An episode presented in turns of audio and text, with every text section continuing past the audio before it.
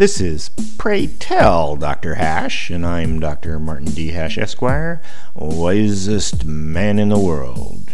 Because the competition just ain't that tough. And these are things I wish someone had told me. Today's topic Rising Standard of Living. Now is the best time to be alive.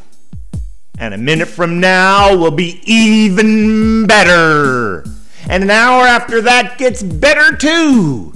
Market forces based economies relying on the fundamental human motivations of greed, avarice, vanity, and envy require no outside coercive force and seem to be the secret to an ever increasing standard of living.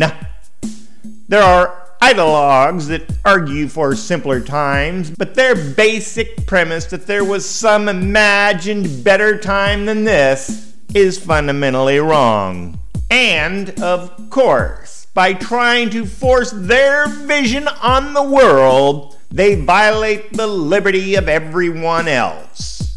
It's the same old, no better you, paternalistic, self conceited blather that socialists always bring to a debate. Standard of living is entirely the result of productivity.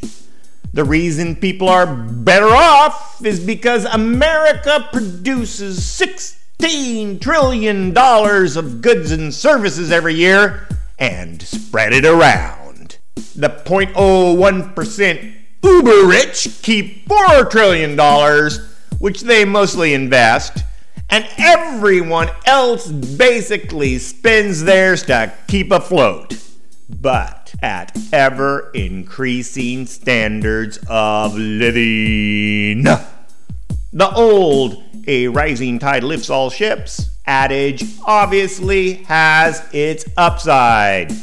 But make no mistake, without wealth redistribution, there is also a mathematical certainty of a rising nouveau aristocracy.